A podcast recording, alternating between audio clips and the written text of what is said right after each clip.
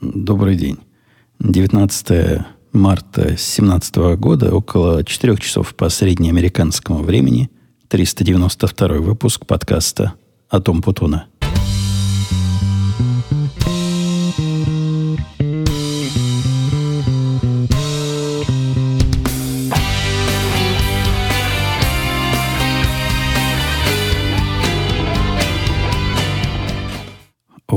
Нашего сегодняшнего подкаста, сегодняшнего, простите, подкаста «Тяжелая судьба». Она две недели назад проявилась, тяжесть этой судьбы. Я две недели назад сел записывать подкаст, запустил программу, в которой все свои записи, все свои мысли, все свои наметки на очередной выпуск держу. Программа была Кьюивер, по-моему, называлась. Вот такая. Ну, я ее уже после этого инцидента убил, поэтому название точного не скажу. Кем-то из вас, дорогие слушатели, была э, порекомендована, там была в свое время распродажа. Такая богатая программа для ведения заметок. И эта самая программа все мои заметки испортила. Испортила вот везде.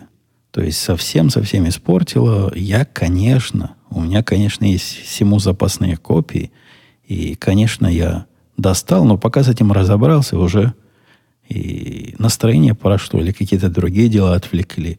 Короче, вините вот эту программу и тех из вас, кто мне ее рекомендовал за задержку. А, серьезно говоря, я на этот...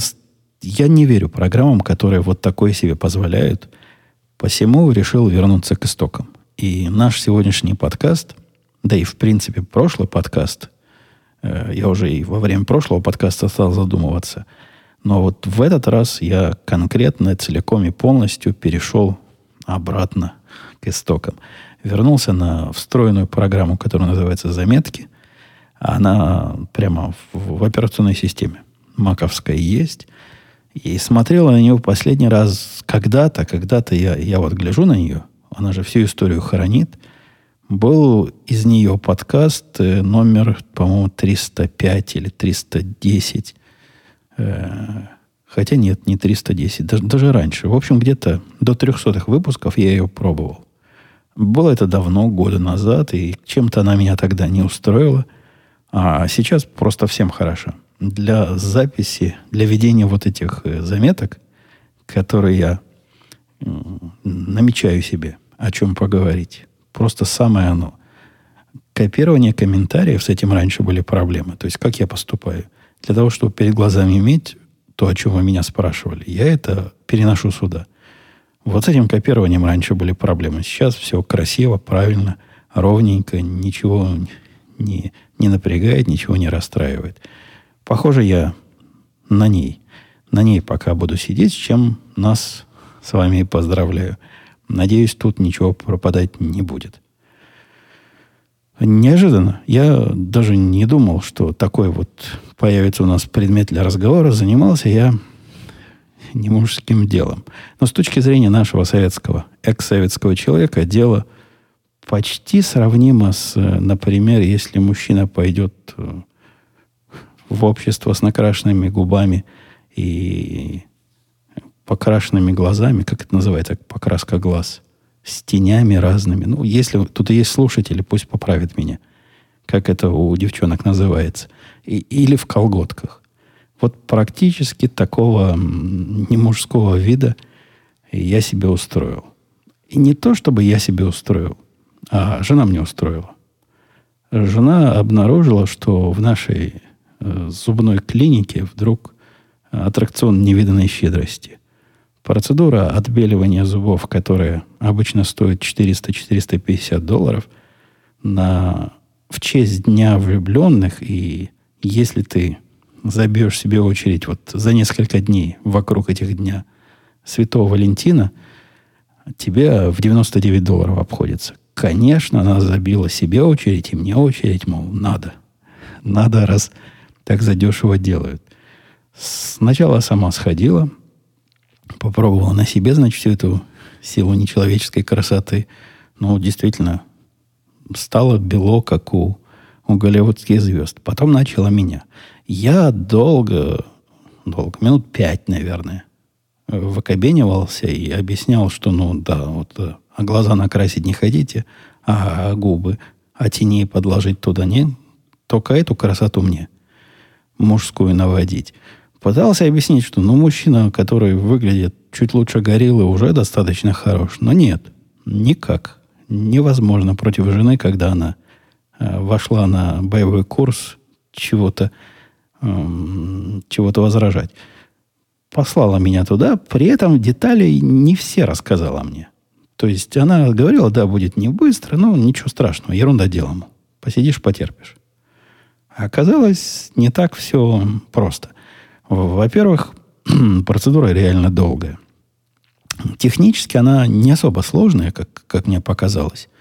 Состоит из, из двух частей. Первая часть, о, такая активная часть. В первой фазе девчонка она, по-моему, даже не дантист, а такая. Типа медсестры дантистская, поскольку там ничего тонкого делать не надо. Ну и по возрасту, молодая она еще доктором быть. Она сначала занимается художественным рисованием на мне, то есть пытается изолировать мои зубы от других поверхностей. Ну, чтобы губы и десны и все остальное на свете было прикрыто чем, что потом засохшее высшим оказалась в виде такой резины. То есть она мажет э, жидким составом, этот жидкий состав превращается в защитную типа резиновое такое пластиковое покрытие меня. Эта процедура, наверное, полчаса занимает. Очень старательно. Вот каждое, каждое место она так замазывает, смотрит со всех сторон, осматривает специальные приборы, все ли, значит, там защищено.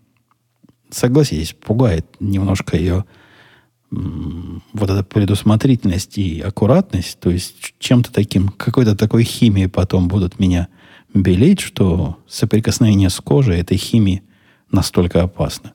Немножко напрягает, но хотя бы какие-то какие действия происходят. То есть она что-то делает, как-то меня спрашивает, я ей что-то отвечаю мычанием. Ну, я не раз делился этой странной традицией, когда с тобой дантисты разговаривать пытаются – держа у тебя во рту свои сверлильные аппараты. Но это оказался не самый сложный этап. Самый сложный этап потом. После вот этого получасовой подготовки она, наконец, приступила к главному.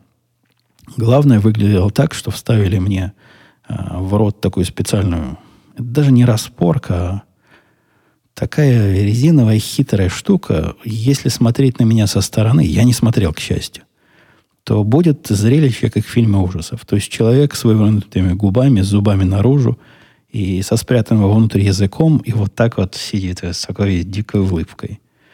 Дик, дикое совершенно зрелище должно быть. И вот в таком состоянии она мне каждый зуб обработала каким-то отбеливающим составом, а потом прицепила прямо к этой конструкции, которая делала мне дикую улыбку, э, специальную лампу с синим цветом и ушла. А лампа в меня светила. И ушла, говорит, а вы, говорит, сударь, сэр, говорит, расслабляйтесь, можете даже поспать. У меня тут бывают такие, которыми я все это делаю во время их сна с храпом. Кто с этой штукой во рту может спать, я не знаю. Такая здоровая дура прямо к тебе прицеплена, гудит вентилятором, она пытается э, всю эту химию из тебя, ну, отбеливающий состав, он же как-то греется, и видимо, газики выделяет не самые полезные, оно всасывает в себя, но какие-то в меня проходят, поэтому в горле немножко першит, и общее ощущение, ну, так себе. И все это еще и пощипывает, а самое главное, это долго. Я не знаю, сколько по времени, но мне в вечности это показалось. Сидишь, ничего делать нельзя. Невозможно абсолютно достать телефон и как-то почитать, что там в мире происходит, потому что вот эта лампа с вентилятором закрывает весь обзор.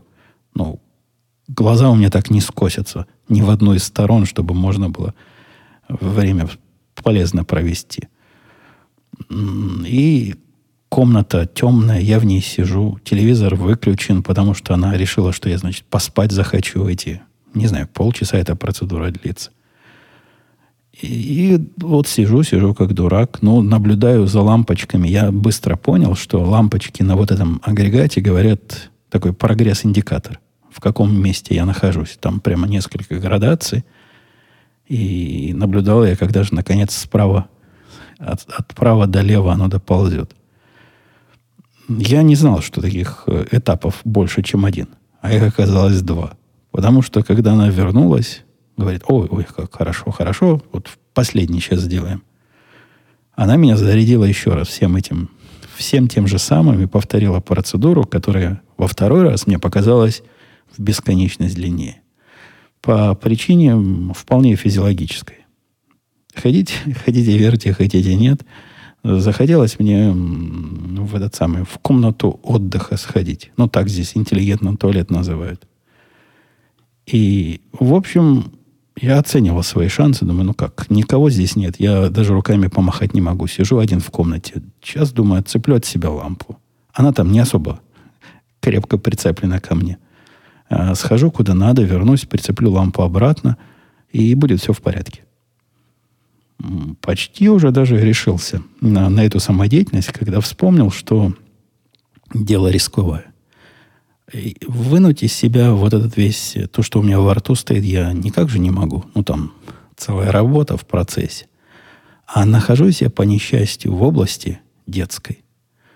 То есть у них в этом отделении зубном есть отделение для взрослых, отделение для детей. И иногда, когда в отделении для взрослых не хватает посадочных мест, садят меня, да и не только меня, вообще людей переводят в то детское отделение, которое не такое засиженное.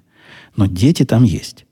То есть я слышал какие-то детские голоса в коридоре, даже какие-то плачи и крики совсем мелких детей в соседних кабинетах. И представила себе картину, выхожу я вот такой – с этой страшной улыбкой. И попадается мне навстречу какой-нибудь деть, который и так уже в шоке от того, что пришел к зубному врачу. И тут вот такое. Вот такой буквально клоун из самых э, чудовищных кошмаров американских. Да, они потом на, на психиатрах и психотерапевтах разорятся, родители, решил я. И пришлось мне для детей терпеть мужественно, сколько надо. Но все исключительно ради детей. Результат оказался действительно на глаз виден. Жена сказала, что таких белых зубов у меня не было никогда, даже когда мы поженились. Они были достаточно белые. Я тогда не пил, не курил и кофе мне не злоупотреблял, но такого она не помнит. Эм, такие странные последствия этого лечения. Она, девчонка, прямо конкретно предупреждала, что такое может быть. Эта процедура вызывает потом очень болезненные, но очень коротко, коротко живущие импульсы. То есть без всякой внешней причины. И вдруг какой-то зуб, как, как иголка его раз, но очень быстро и очень поверхностно укололи и отпустили. И происходит это в случайные моменты времени. Она утверждала какой-то антинаучный, говорит, там поры открылись. После этой процедуры в, ваши, в ваших зубах открылись поры. И они могут, могут быть чувствительны вот ко всему атом рядом пролетел, в пору попал, и вот ты, ты это почувствовал. Э, кроме втор, второй эффект того, что поры там открылись на, на этой кости, это нельзя ничего цветного. То ли два дня, то ли три дня. Ну, у жены есть правило. Но вообще ничего я, яркого нельзя в себя принимать. А в яркое входит и кофе, и, и чай, и, по-моему, даже коньяк из того, что мне разрешено пить, это сказали, белое вино нормально. А вот э, пиво с красным вином никак. Нельзя. То есть, если очень надо, то можно, но через соломинку, чтобы всю красоту не испачкать первые дни. Так что я уже второй день кофе пью через соломинку по утрам. Занятие, прямо скажем, так себе. А вчера во время радио идти мне пришлось и коньяк так а, в себя вводить. И игра потом была. Наши играли, к сожалению, плохо играли с Мемфисом, и надо было их поддерживать. Так что я и второй раз принимал коньяк через соломинку эту, и дело это эффективное. Эффектное. Не, эффективное. То бишь напиваешься быстрее, когда пьешь алкоголь такими странными способами. Может, от этого и коктейли пьют через соломинку, чтобы, чтобы быстрее упиться. Не знаю. Не, не знаю, не пробовал, но, но вот тут, тут пришлось. А в прошлый раз, да, я вас спрашивал по поводу э, записывания подкастов э, в эфире. Или в позапрошлый раз. По-моему, в прошлый раз. И мнения разделились. Они разделились между... В прошлый раз ли это было? Э, короче говоря, пока процесс никуда не двинулся. Там вопрос был у меня, стоит ли нам пытаться устроить вещание этого процесса или не стоит. Особого энтузиазма это не вызвало, особой ненависти этой идеи тоже не вызвало. В общем, все нейтрально. И никакого стимула вы... Если бы это было такое горячее воодушевление, мол, да, да, и демонстрации трудящихся э, по, по центру Москвы, мол, даешь Умпутуна в живой эфир, тогда, конечно. А так, похоже, это никому не надо. Да и мне оно не так, чтобы сильно надо. Так что оставим, оставим этот вопрос в подвешенном состоянии. Мальчик мой ездил в Детройт на, за прошедший период по работе. Ездил в Детройт, и вы знаете, Детройт это, судя, судя по слухам и, и по всему, если вы, конечно, игнорируете рассказ э, Росновского, который когда-то туда попал и рассказывал, как там замечательно, и спокойно, и безопасно, все остальные говорят строго противоположное. Мол, не самый, прямо, прямо скажем, дружественный для жизни город. Мальчик вернулся в шоке и в удивлении. Он говорит, я такого, говорит, даже в России не помню. Но он большой специалист по России. Он там жил до пяти лет. И потом он туда возвращался не раз. И, в общем, его понимании, если этого нет и в России, то, то это что-то особенного. Утверждает, как на Марсе побывал. Центр города, стоят дома, небоскребы с выбитыми стеклами. Живая душа не проходит. Но, во всяком случае, такая живая душа, которая, которая выглядит не опасно. Страшное дело. Вот как, э, как мне казалось там, он подтверждает вот так. Вот так и даже хуже. Совсем, говорит, там плохо. И настолько вот это разрушение всего и упадок всего не соответствует вообще ничему, что ощущение, что ты на другой планете. Вот так просто кажется, что такого быть не может. Ну, в Америке такого ему казалось быть не может. И действительно, там люди ходят самого неприятного вида. Вечером в городе лучше не, не шастать. То есть в том месте, где как раз небоскребы с выбитыми окнами стоят. И никто и не шастает. Зато, говорит, рестораны хорошие и очень дорогие. Их начальство водило. Это командировка была. Он там с начальством и с каким-то коллегой поехал в какой-то ресторан, и в этом ресторане подают всякую экзотику. Например, э, я не помню, что какая-то еда, которую нельзя в Иллинойсе продавать, потому что она жестока для животных. Что-то такое-то с мозгом связанное. Какая-то мозговая еда. Вот там, значит, ее можно. Можно и нужно есть какое-то местное, местное блюдо. При всей этой разрухе рестораны оказались какие-то чудовищно дорогие. Ну, может, они в самый модный пошли, хотя он утверждает, что во всей округе это был чуть ли не единственный ресторан, куда можно было зайти не полностью вооруженным. Сильно он получил впечатление, и в отличие от того, что Артем Росновский рассказывал, как там спокойно, тихо, и как, какие все милые люди вокруг, мой мальчик эту э, теорию абсолютно опровергает. Из рабочих тем у нас две знатные новости. Во-первых, мой, мой забег завершен официально. В эти выходные, в пятницу, субботу, нет, субботу, воскресенье, понедельник, мы таки выпустили новую версию, ту самую, над которой работали последние, э, новую версию, да? Версию я сказал. Версию нашей системы, над которой мы работали последних несколько месяцев. И которая с самого начала подразумевалась забегом на один месяц, а в конце концов оказалась забегом почти на три месяца. Но она еще и дальше оказалась. Вы помните не раз мною тут рассказанные болезненные истории о том, как невозможно остановить бизнес в погоне за совершенством.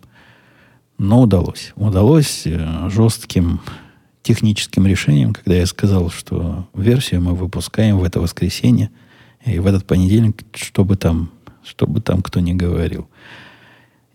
И надо было и раньше так поступить. И зря я пытался достигнуть консенсуса. Тут, похоже, это как раз одна из тех редких областей, где консенсусное управление плохо работает. Невозможно с этими людьми договориться. Невозможно возвать их к чувству э, разумного. Невозможно объяснить, что зачем нам делать систему, которая в 20 тысяч раз лучше предыдущей, когда заказчик хочет всего лишь в два раза лучше предыдущей. Как-то эти доводы не, не проходят. А, а вот административное решение, я так сказал, потому что считаю так правильным, вот, практически дословный э, текст моих моих речей оказались вполне эффективные работающие. Выпустили новую и даже успели во вторник устроить демонстрацию. Показали самым главным заказчикам, провели такие конференции. Я в них не участвовал, но он был на стриме. Если вдруг что пойдет не так, чтобы я тут внедрился и либо объяснил, почему они все дураки, либо починил, если на самом деле дураком окажусь я. Нет, ничего такого не произошло. Демонстрация прошла на высшем уровне. Наши начальники, наша тетка по бизнесу, они ее подают как вот наша система опередила время на 20 лет. Это у них такой лозунг. Ну, как у Трампа, знаете, сделаем Америку э, великой. Опять великой. Как-то плохо. Как по-русски этот лозунг-то? Сделаем Америку вновь великой, наверное. Вот у наших продажников это мы об, об, обогнали индустрию на 20 лет.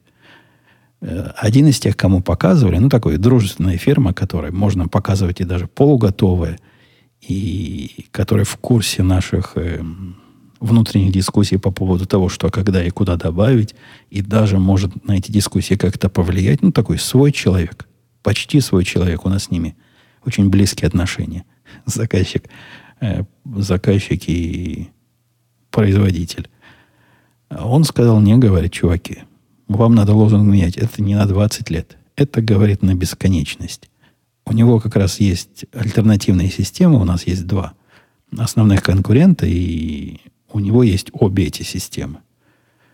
И при этом, смотря, глядя на нашу, он утверждает, что обогнали мы конкурентов на бесконечность и вообще вошли совсем в другую несравненную несравнимую, конечно, и несравненную, но несравнимую с ними лигу. Мне кажется, это э, такой сомнительный комплимент. Это то самое, о чем я говорил. Слишком хорошо мы сделали. Слишком долго мы делали это слишком хорошо. И я думаю, через месяц, если бы мы остановились в этом э, чудовищном забеге и погоне за совершенством, ну да, была бы у нас на 20 лет лучше. А сейчас она лучше на бесконечность. Ну и кому от этого хорошо? Неужели от этого она станет еще быстрее, еще дороже продаваться? А в поле, в другом поле, в другой нашей области деятельности, не связанной с тем, чем я напрямую занимаюсь, мы выиграли контракт у, у Голиафа.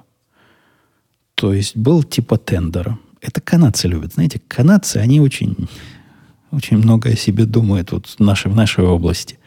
И если с местными можно просто сесть, поговорить и убедить, ну или, например, они тебе сразу скажут, что ты, чувак, нам не подходишь. Во-первых, ты слишком маленький.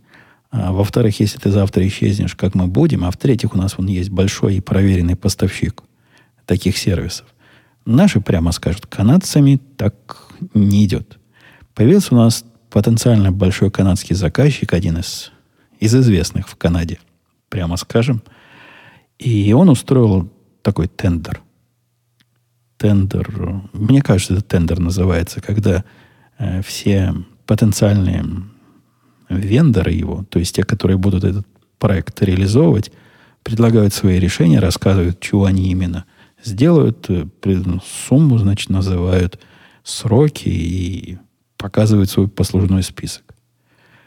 Э, в этом соревновании участвовали, кроме нас, еще, еще три компании. Причем такие компании, каждая из которых тратит на булавки и на канцелярские принадлежности, не знаю, за, за день больше, чем весь наш годовой бюджет. Ну, там монстры, понимаете, монстры. Называть я их не могу и не буду, но монстры нашей промышленности участвовали в этом конкурсе. И мы победили. Мы победили в этом конкурсе даже не потому, что наш начальник цену любит понижать. И демпингом выигрывать. Нет, от этого я его уже отучил. Он с удивлением обнаружил, что даже не опуская цену, мы все равно можем почти всем этим, кому мы раньше продавали, продолжать продавать. Их э, подкупило даже не качество нашего продукта, а вот ширина нашего охвата. И не сколько ширина, а сколько глубина. В этой области у нас оказалось в комплексе э, больше всего решений со всех разных сторон, даже если сравнивать нас с какими-то монстрами технологий. То есть мы можем вот эту их задачу решить примерно так же хорошо. Ну, так они решили. Мы-то с вами знаем, что лучше.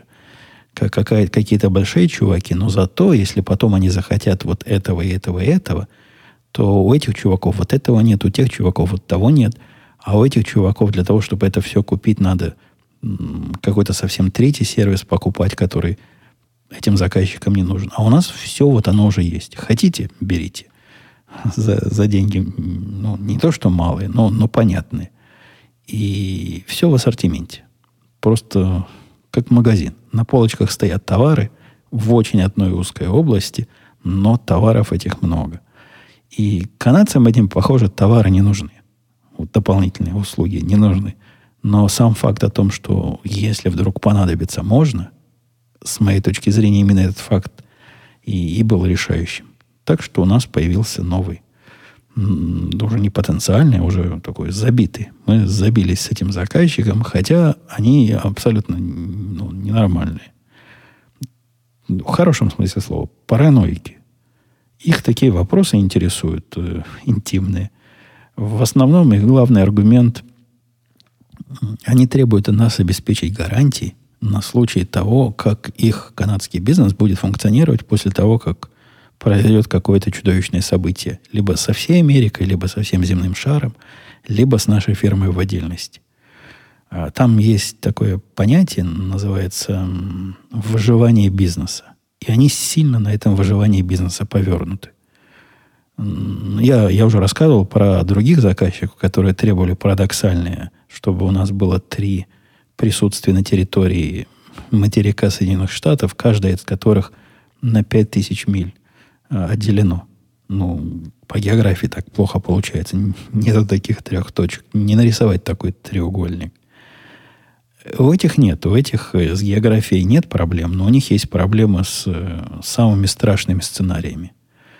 И у них там реально есть тетка. Я разговаривал, участвовал в этом совещании, которое пыталась вот выяснить у нас, как будет. Как будет, если мы исчезнем. Они прямо не говорят, от чего исчезнем. Ну, что-то случилось, и мы исчезли с лица земли. В нашем случае исчезнуть это совсем просто. Совсем просто. Потому что каждый раз, когда мы опускаемся в лифте всей нашей компании и идем в ближайший ресторанчик, если этот лифт упадет с третьего этажа, то как раз то событие, о котором китайцы, какие-то канадцы, простите, так переживают, вот произойдет. Нам, наверное, надо правила ввести. Всем вместе в один лифт не заходить. Не класть все яйца в одну корзину. И это не, не такое смехотворное вот, наезд, как вам кажется. Как обеспечить ваш бизнес после того, как вы из этого бизнеса уйдете. В общем случае никак. Но им необходимо какие-то средства э, восстановления функциональности, даже если никого из нас нет – и никакие наши компьютеры недоступны, и всю Америку срав... сравняли с Землей и превратили в радиоактивный пепел. А этим, а этим надо способы восстановления. В основном вокруг этого идут всякие мелкие разговоры, но они скорее формальные. Они требуют, представьте нам вот такую форму, а потом положите третьей стороне все, все свои коды, пароли и явки. При этом там, знаете, как э, когда человек идет в мафию с каким-то требованием, он говорит, я в сейф положил, и только после моей смерти из этого сейфа можно будет достать, и, и журналисты все расскажут в Вашингтон-Пост. Вот у нас примерно такие сейфы, которые нельзя доступаться, пока мы, пока мы все еще живы. Вот этими глупостями занимаемся, до самого программирования и проектирования дела пока не дошло, но уже близко. Уже близко к тому, и да, мы как тот самый Давид. побили нескольких голиафов, хотя в результате получили такого э, ненормального заказчика, что, может, лучше бы мы и проиграли эту битву. Не знаю. Ну и последнего из странного такая заметка про местную ментальность. И я два раза на этой неделе удивился, хотя, казалось бы, столько живу уже, сколько можно удивляться. Но приходя в какие-то места, где тебя обслуживают, вот эта сфера обслуживания, смотри мой рассказ про посещение зубного, я каждый раз, к этому нельзя привыкнуть. Вот как я не могу привыкнуть к дружелюбности полицейских, а к нечеловеческой открытости и вот этой вась-васисти со стороны обслуживающего персонала в хорошем смысле. Вот они пытаются тебе сделать приятно. Они совершенно искренне пытаются с тобой поговорить. Они совершенно искренне вот рады тебе. Не просто сидит девчонка работу делает, а видно, она искренне мне рада. И это не, не стандартные американские улыбки. Она просто рада, вот ты к ней пришел, она тебя обслужит. От этого, значит, ее личная экономика возрастет, и вся экономика страны вырастет. Вот все это у нее на лице читается. Она тебе рада. К этому трудно действительно привыкнуть. Ну, действительно, чего, чего она мне улыбается, чего она со мной возится.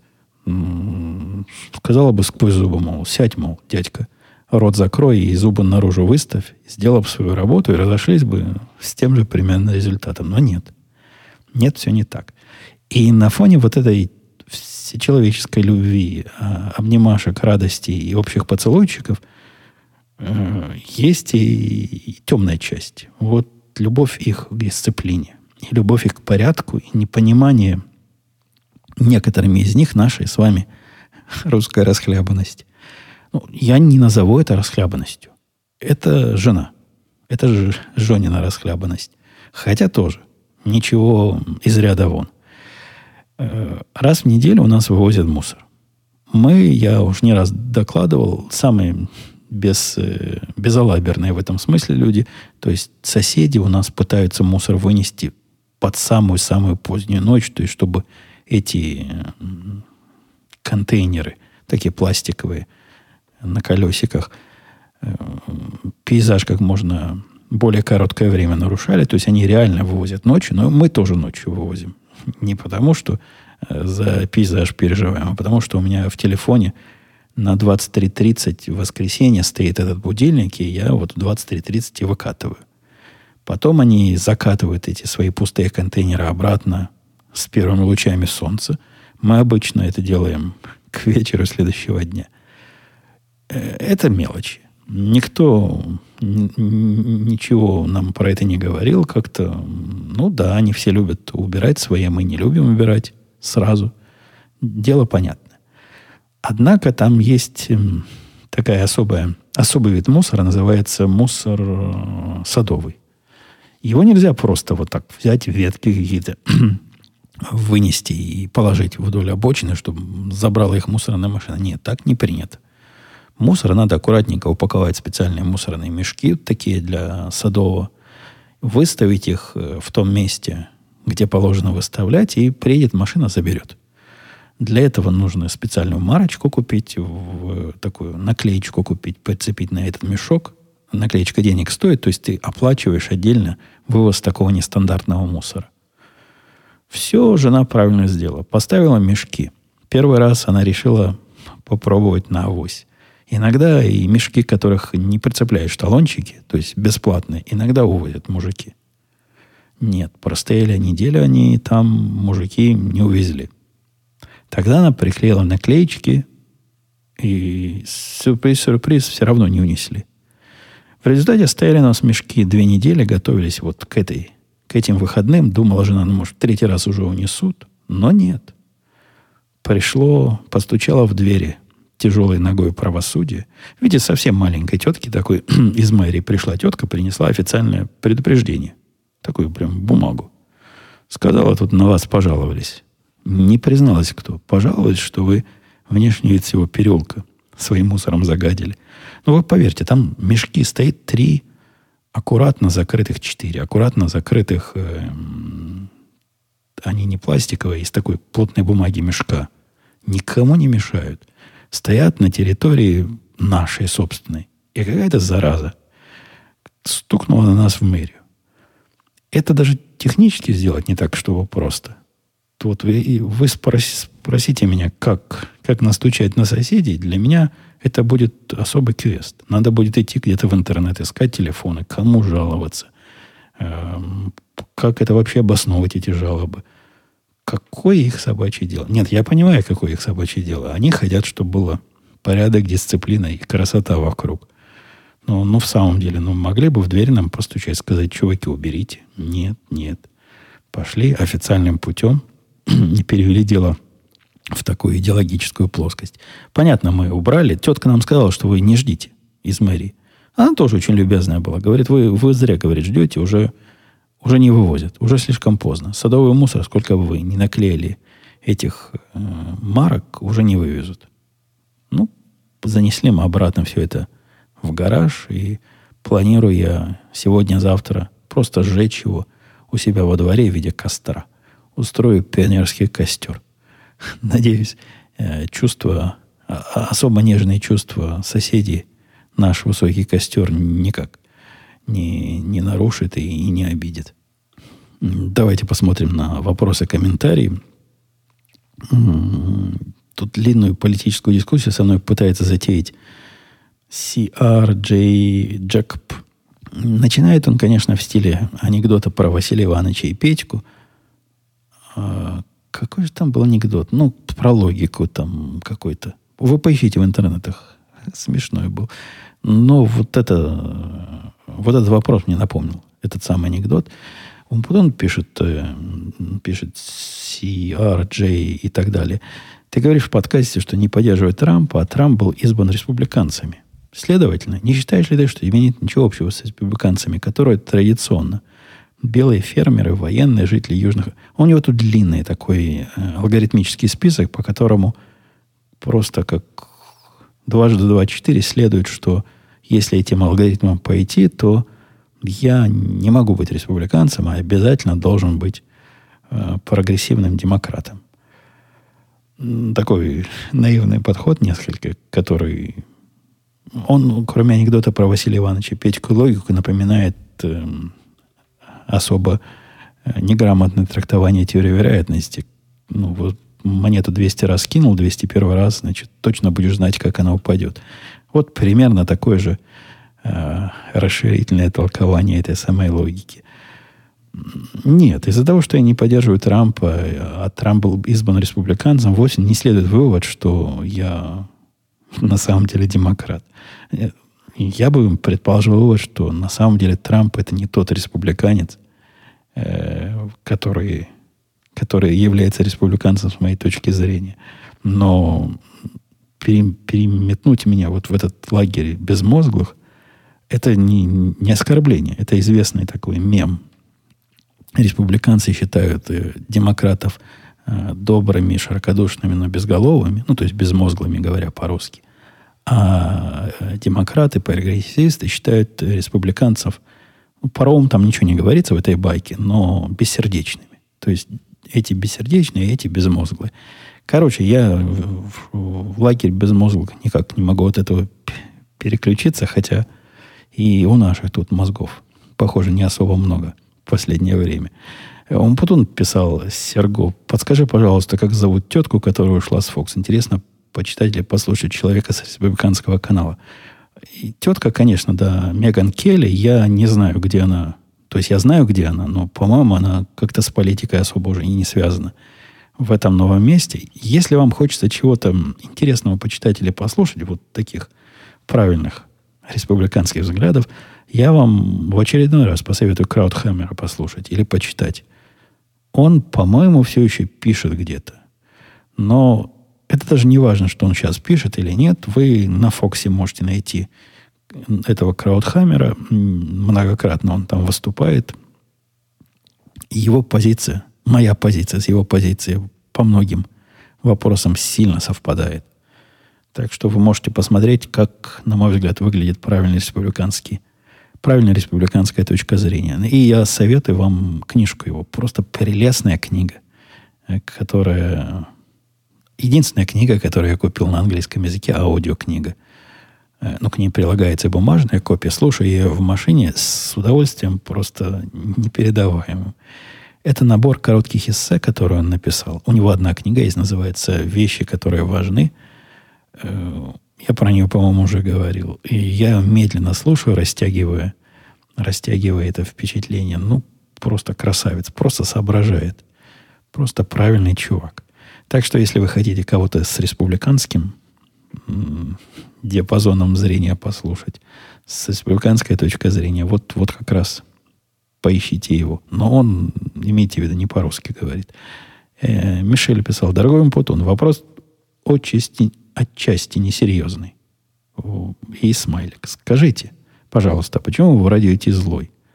А в еженедельном подкасте от Умпутуна добрый. Ну, какой же я добрый? Я только что всех вот э, прогрессивистов, либералов и прочих с другой стороны безмозглыми обозвал. А вы говорите добрый. Нет, нет. Серьезно говоря, радио Ти это совсем другого вида шоу, и я вовсе не, не притворяюсь там злым. Как, в принципе, я тут не притворяюсь добрым. Но в вопросах профессиональных я вот такой. Ну, я действительно известен в своих рабочих кругах как человек э, с суровыми требованиями. И я уже рассказывал про эти непонимания. И не раз, когда товарищ чуть с работы не ушел, после того, как я ему сказал, что в этом, ну да, видимо, в этом что-то есть, и он воспринял это как э, не похвалу, а, а гнев. Хотя на самом деле это была похвала высокого порядка. И нет, я, я строг, но справедлив. К своим работникам и к своим коллегам, ну, вот примерно такой же я и в радио идти, строгий и справедливый. И очень мудрый. Тут это самая ирония была. Алекс писал дальше. Простите, что-то я сегодня кашляю, кашляю. Видимо, вот химия... Кстати, когда я там сидел, и вот эту химию из меня вытягивали вентиляторами, часть все-таки в меня попала. И было впечатление, что дышишь хлорным газом каким-то до сих пор покашливай немножко. Привет, писал Алекс. Вопрос для подкаста хочу задать. Кабельное телевидение платное. Подожди, как он пишет? Кабельное слэш платное телевидение плюс Apple TV в США победило торренты или нет? Тут два момента. Интернет-провайдеры отслеживают потребление торрентов, есть ли юридические последствия или нет. Если бы торрентов не существовало, как посмотреть какую-либо передачу, которой нет записи или в архиве канала? Я так понимаю, нужно искать его в магазине Apple TV или в онлайновых кинотеатрах типа Netflix. Удобно ли пользовать несколько источников или уже все привыкли? И тоже есть ли ощущение, в каком направлении телевидение в общем понимании будет двигаться дальше. Проще говоря, через пять лет будет ли одна коробочка от Apple Google, где есть все? Да, уже и так такое есть практически. То есть в эту сторону двигается. И все более-менее современные каналы позволяют без особых э, напряжений посмотреть любую свою передачу, которая, когда бы она ни вышла, у них это не просто архив, а как бы кинотеатр. Э, программы разные есть, но уже есть технические способы, как их объединить типа в одно. И с точки зрения внешнего наблюдателя это ну, реально просто. То есть заходишь, по, в иконку заходишь, говоришь, хочу вот это посмотреть, оно тебе само найдет, где это посмотреть, запускаешь, оно играет. Это как один чисто онлайновый способ. Кроме того, развитие DVR, и когда у меня все передачи, которые мне интересны, просто записываются, а технические размеры диска и количество передач, количество часов, которые я могу записать, настолько велики – что у меня на все стоит неограниченное число эпизодов, то есть записываю неограниченное число эпизодов, пока диска есть. И вот это э, записывал, у меня уже записывает давно, и я все еще 50% своего записал. Мне кажется, оно с какого-то момента переносит какие-то старые передачи в облако, но для меня впечатление бесконечного диска записывай не хочу, просматривай любые архивы когда угодно, пока сам не удалил их. Так что особой нужды в, в нелегальном потреблении контента у меня нет. Ну, то есть нет вообще. От слова вообще нет. Поскольку оно и так уже есть у меня все либо в телевизоре, либо в другом месте. Э, по поводу того, отслеживают торренты или нет, я давно не слышал, чтобы кого-то за это напрягали. Ну, вот просто давно-давно. А так, да, раньше было. Раньше гонялись и предупреждения высылали. И даже каких-то теток там и, и дядек к какому-то суду притягивали. Но это не является вовсе массовым явлением. Это такая экзотика, которой знакомый знакомого рассказывал, потому что через 33 других знакомых кого-то там на самом деле поймали и наказали. А так предупреждения многим приходили. Мне когда-то лет 10 э, назад приходило, коллеге моему приходило, но без всяких последствий. Э, спасибо за подкаст. А, это не вопрос. Просто PC News писал. Спасибо за подкаст. Слушаю вас уже много лет. Ждем с нетерпением выпусков. Спасибо за рецепт стейка. Сегодня, наконец, попробовал. Получилось отменно, вкуснее и сочнее, чем традиционный способ. Да-да-да. Некоторые не, недальновидные слушатели писали мне тут гневные комментарии о том, что я попробовал делать стейк по рецепту Путуна, хотя я никак к рецепту не отношусь. Рецепт, он общечеловеческий. И на первом этапе получил неаппетитно выглядящую как будто бы проваренную мясную массу, и, видимо, дальше он уже не стал на второй этап переходить. Не, это наш способ. Я по-другому никак не делаю, кроме описанного способа двойного такого приготовления. И вот PC со мной согласен. Ну, конечно, это вкуснее, сочнее, отменнее, чем традиционный способ, несомненно. А, здравствуйте, Евгений, писал Юрий. Спасибо за интересный подкаст. Слушал недавно радио IT, где вы сказали, что закрываете свои кредитки ради того, чтобы повысить свой кредитный рейтинг. Вы проверяли, действительно ли это так? Насколько мне известно, чем больше кредитных линий и больше суммарный лимит, тем лучше это влияет. Не, не так это. А, они, когда, когда вам отчет присылают, ваш кредитный, по-моему, это просто обязанность вот этих чуваков написать, почему у вас такой кредит или... Они конкретно не пишут, вот мы пять пунктов вам опустили из-за этого. Но они дают список э, факторов, которые повлияли. В этом списке факторов количество открытых кредитных карточек с не полностью закрытым кредитом, ну, то есть по которому вы что-то должны, является каким-то важным показателем. И даже не в этом дело. Я не потому закрыл свои старые кредитки, а просто, чтобы не, не мозолили глаза. Меньше сущности, меньше потенциальных проблем. Меньше тех мест, где можно эту кредитку потерять, а потом закрывать. Или какие-то злобные хакеры украдут. Ну, нет, э, баба с возу, кобыле легче. Зачем мне эта кредитка, если она мне и так не нужна? Повышать свой кредитный рейтинг мне уже особо и некуда. И так уже столько, что, что ну, практически нет смысла мне делать еще больше. И так достаточно хорош побоялись открывать карточку Амазона, что якобы она снизит ваш рейтинг. Не, не поэтому побоялся, а потому что какой-то у них процесс такой шаловливый там был. Я, конечно, открою. Конечно, возможно, открою, но как-то мне не показался убедительным весь этот процесс.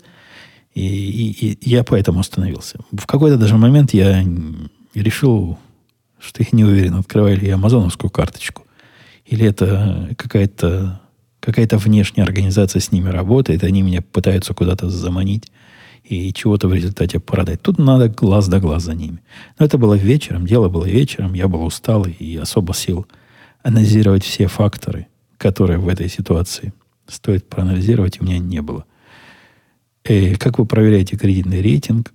Если какой-то интернет-сервис, есть больше, чем один, и многие банки вам бесплатно этот рейтинг выдают, некоторые прям по требованию выдают – Проблемы нет с, с, с проверкой своего кредитного рейтинга. Это всякий взрослый человек знает ну, с точностью до полугода, какой у него кредитный рейтинг. Евгений, здравствуйте. Слушаю оба ваши подкаста 2008 года, пишет Иллириум. Очень рад такому виртуальному знакомству. Много интересных, забавных мелочей. Но вопросы как-то раньше не задавал. Родилась недавно дочка, пишет э, слушатель. И чтобы было проще убираться в квартире, купил простенького робота-пылесоса. А как ваша жена решает этот вопрос? Может быть, в США есть какие-то общеизвестные гаджеты для уборки, кроме классического парапылесоса или помол-швабры? Например, увидел у Карчера бытовые поломоечные машины. Все-таки убирать двухэтажный дом с подвалом занимает больше времени и сил. Э, ну да, есть такие же вот роботы, которых, э, о которых автор говорит. технология особо никуда в этом смысле не шагнула. В Америке технологический способ уборки больших помещений – это нанять тетку, которая все это сделает, как она умеет. Моя жена от этого способа категорически отказывается. Ну, наш человек. Ну, какая-то тетка будет тут мой мусор убирать. Ни за что. Не пустим. Не пустим эту вражину в наше святое, в наш мусор. Посему делает все это сама, вот тем самым действительно дедовским способом. Ну, вооружена она самыми современными средствами, самыми продвинутыми пылесосами и самыми удобными швабрами. Все, что хотела, она себе для этого купила и говорит, что не, не трудно ей убирать. Хотя я на месте вас с нами особо в это бы и не верил. Потому что я помню, в какие-то далекие времена моя жена утверждала, что и посудомоечная машина не особо нужна. Ну, давно, это лет 20 назад было.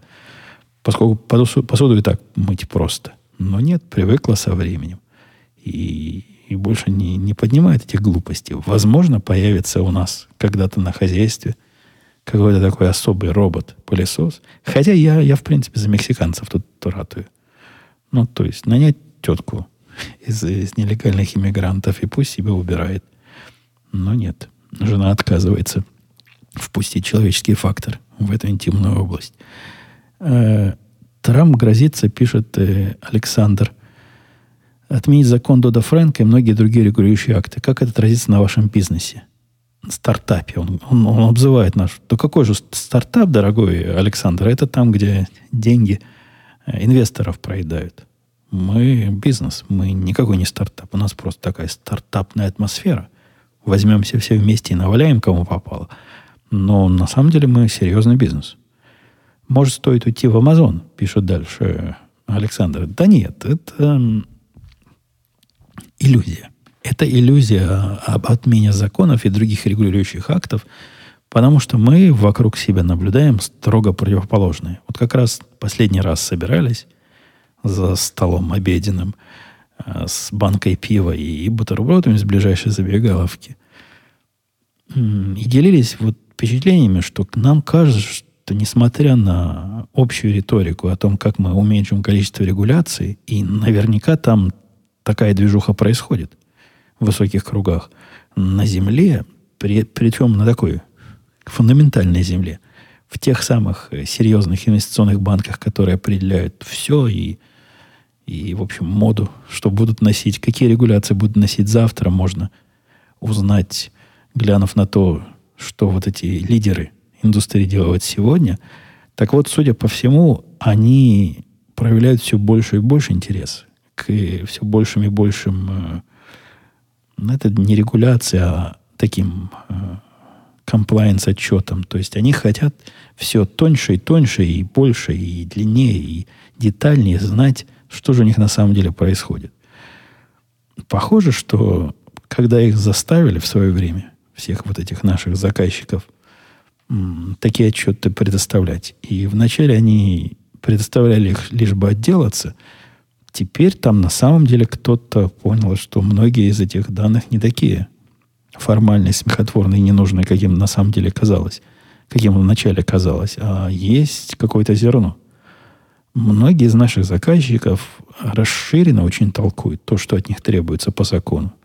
Настолько расширено, что вот в этой новой нашей системе, которая опередила всех конкурентов на бесконечность, стандартная часть э, – это самое малое из того, что мы сделали. Это так сделали, чтобы было. А основная, основная как бы Фишка нашей системы как раз в этих расширенных анализах. В том, что никто ни от кого не требует, но в то, в то же время все хотят. И хотят все сложнее, и все хитрее, и все более навороченнее. Я, я бы не переживал за, за наш бизнес, дорогой Александр, это раз. А во-вторых, у нас же Европа есть, где еще так богадельно, где вот эти самые регуляции вводят сейчас со страшной силой. Там большой непаханный потенциальный рынок как раз вот для того, что мы делаем но только немножко с европейским акцентом. Э, в общем, не волнуйтесь, все, все будет С этим хорошо. И, и да, и будет все хорошо с нашим подкастом, который, как вы видите, не превратился в онлайновое мероприятие, а остался со мною с частично подорванным здоровьем. Отбеливание зубов подорвало мое горло. Хриплю и сиплю. Ну, это я... Это, это все пройдет. Это все уже почти хорошо. А на следующей неделе, когда мы с вами, я надеюсь, услышимся, будет еще лучше. Пока. До следующей недели.